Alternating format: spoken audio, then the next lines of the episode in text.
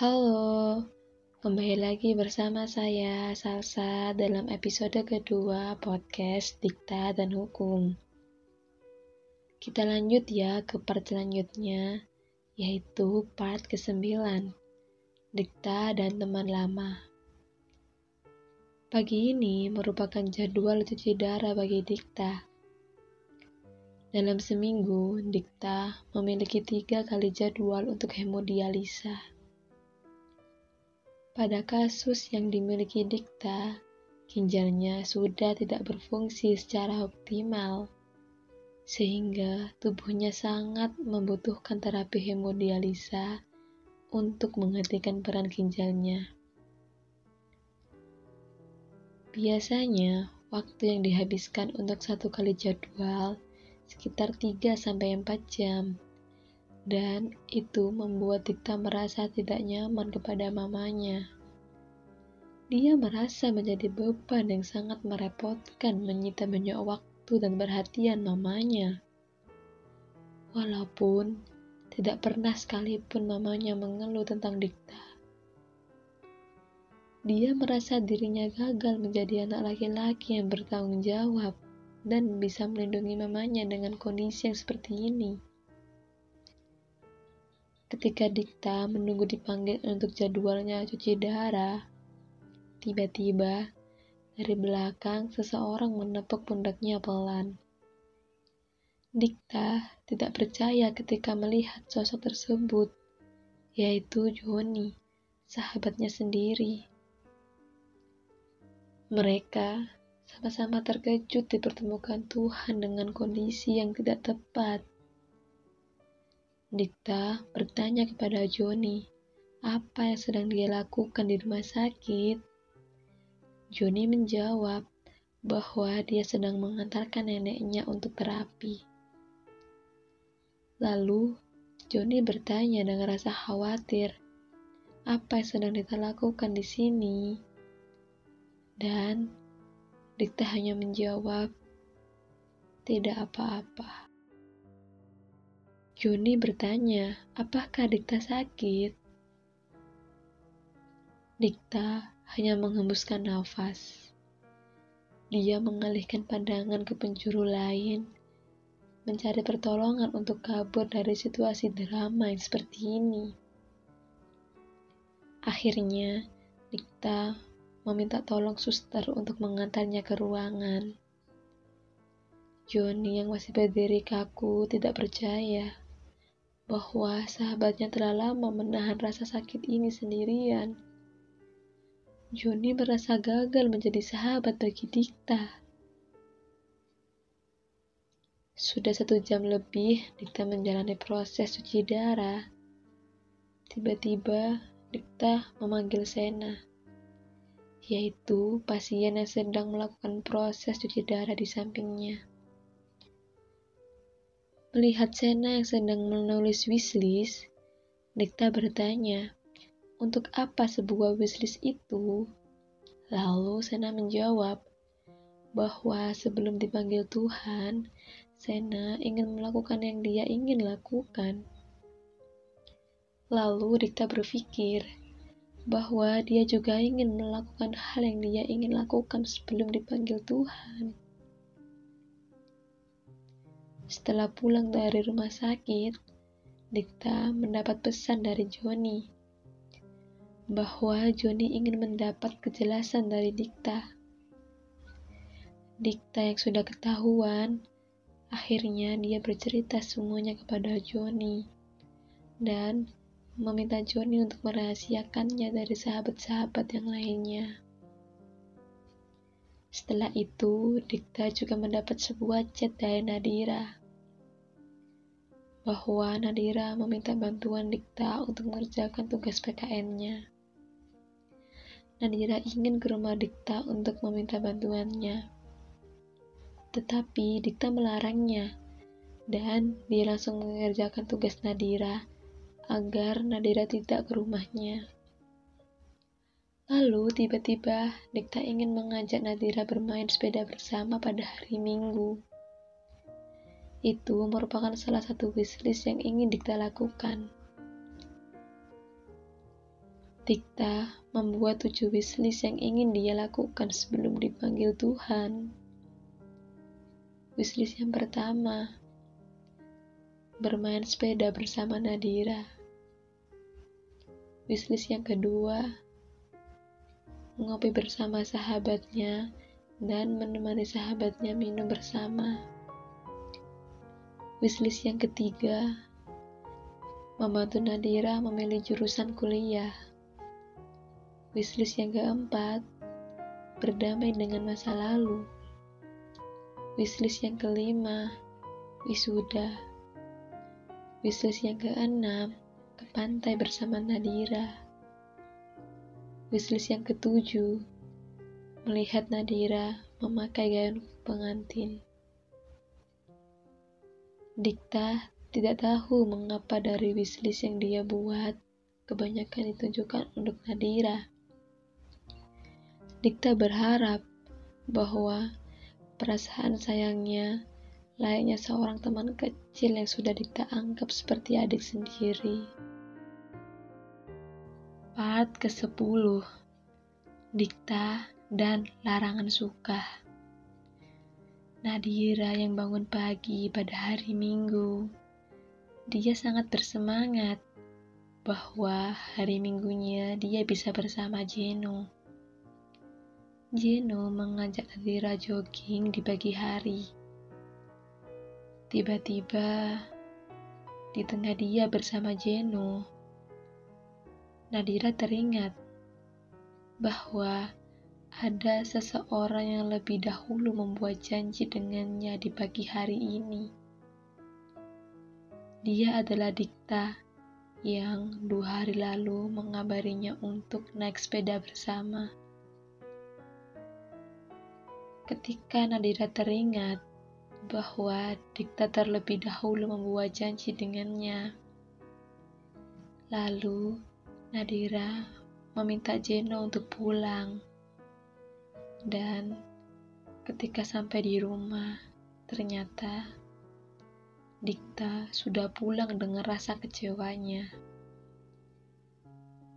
Dia ke rumah Nadira dengan naik sepeda, sedangkan dia sendiri tidak dengan kondisi yang baik.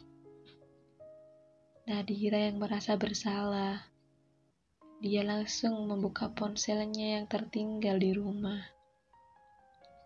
Dan ternyata dia mendapat 17 panggilan tak terjawab dari Dikta dan beberapa pesan dari Dikta.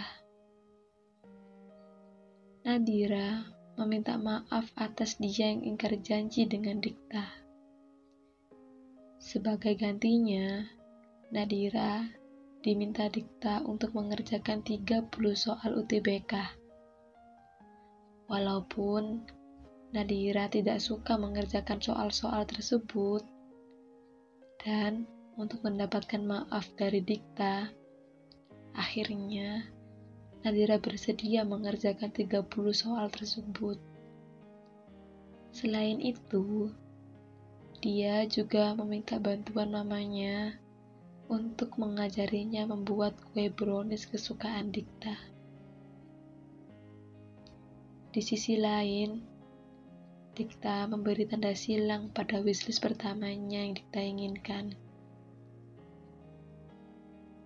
Pada malam tiba, datanglah Nadira ke rumah Dikta dengan membawa kue brownies buatannya sebagai permintaan maafnya. Selain itu, Nadira juga membawa buku untuk belajar bersama Dikta. Dikta yang akhirnya lulu dengan niat baik Nadira untuk belajar. Dan akhirnya Dikta mengajak Nadira ke kamarnya untuk belajar bersama. Setelah dua jam mereka belajar sejarah, yang awalnya Nadira sangat tidak menyukai sejarah, tetapi Dikta berhasil membuat Nadira menyukai sejarah. Waktu menunjukkan pukul 10 malam. Akhirnya, Dikta mengantarkan Nadira pulang karena sudah larut malam. Dalam perjalanan pulang, Dikta berkata ke Nadira bahwa Dikta melarang Nadira keluar dengan rok yang dia kenakan saat ini. Lalu Nadira membalas bahwa sikap Dikta sudah berlebihan. Sampai nama Dikta sudah mulai berisik dalam pikiran Nadira. Pikirannya terbagi menjadi dua antara pacarnya dan Dikta.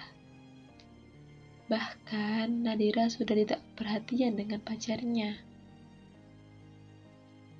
Nadira meluapkan semua isi hatinya. Tetapi tidak ada jawaban dari Dikta. Selang beberapa menit, Dikta berkata bahwa Dikta melarangnya untuk memikirkan Dikta. Dia juga melarang Nadira untuk suka dengannya. Dikta hanya melakukan apa yang seharusnya dia lakukan ke Nadira. Dan Dikta juga tidak bermaksud untuk memberinya harapan. Mendengar jawaban dari Dikta, ada rasa sesak yang Nadira rasakan. Sikap Dikta ke Nadira baginya sudah seperti adik perempuan. Dikta mengatakan ke Nadira bahwa dia bukan orang spesial bagi Dikta. Nadira tidak menyangka jawaban semenyakitkan itu yang dia dengar dari Dikta. Dan Dikta berharap Nadira jangan terlalu terbawa perasaan dengan Dikta. Karena bagi Dikta, Nadira hanya seorang adik kecil baginya. Part ke-11 Dikta, Nadira, Jeno, dan Renggang Setelah kejadian kemarin, Nadira dan Jeno tidak terlibat komunikasi sama sekali. Dan ternyata kemarin setelah jogging dengan Nadira, dalam perjalanan pulang, Jeno mengalami kecelakaan dan harus dilarikan ke rumah sakit. Mendengar itu, Nadira merasa bersalah kepada Jeno. Lalu, dia mengirim pesan ke Jeno untuk mengetahui kondisinya. Nadira khawatir dengan keadaan Jeno dan takut Jeno marah dengannya karena kejadian kemarin Nadira minta pulang tiba-tiba. Tetapi ternyata Jeno tidak memperlihatkan bahwa dia marah dengan Nadira. Jeno adalah pacar yang sangat baik buat Nadira. Dia membayangkan bagaimana Jeno melewati harinya kemarin. Nadira kembali tersadar bahwa sesungguhnya yang harus dia perhatikan dan prioritaskan adalah Jeno, bukan dikta yang sangat abu-abu baginya. Di sisi lain, Dikta melihat kalender menunjukkan awal bulan itu adalah hari-hari Nadira rawan sakit karena haid. Ingin rasanya Dikta menjemput dan memastikan Nadira baik-baik saja. Tetapi dia tidak boleh memberi Nadira harapan lebih. Akhirnya Dikta meminta tolong sahabatnya di grup kapan ngopi. Tetapi hanya Jeffrey yang online saat Dikta mengirim pesan di grup tersebut. Akhirnya, Dikta terpaksa mengirim pesan pribadi kepada Jeffrey. Dia meminta tolong untuk mengirim pesan ke Nadira, tanpa Nadira tahu kalau pesan tersebut dari Dikta. Dia meminta Jeffrey memastikan Nadira baik-baik saja. Tetapi Nadira sudah mengira bahwa pesan tersebut adalah dalang dari Dikta. Ketika pulang sekolah, Nadira hendak naik bus. Lalu dari belakang, tiba-tiba Dikta menepuk pundak Nadira. Dikta ingin memastikan Nadira pulang dengan selamat. Kemudian Dikta dan Nadira masuk mobil secara bersamaan. Lalu tiba-tiba di tengah perjalanan, Dikta mengalami drop dan tiba-tiba pusing. Secara tiba-tiba, dia berpamitan ke Nadira untuk pergi ke kampus karena Dikta tidak ingin Nadira tahu tentang sakitnya.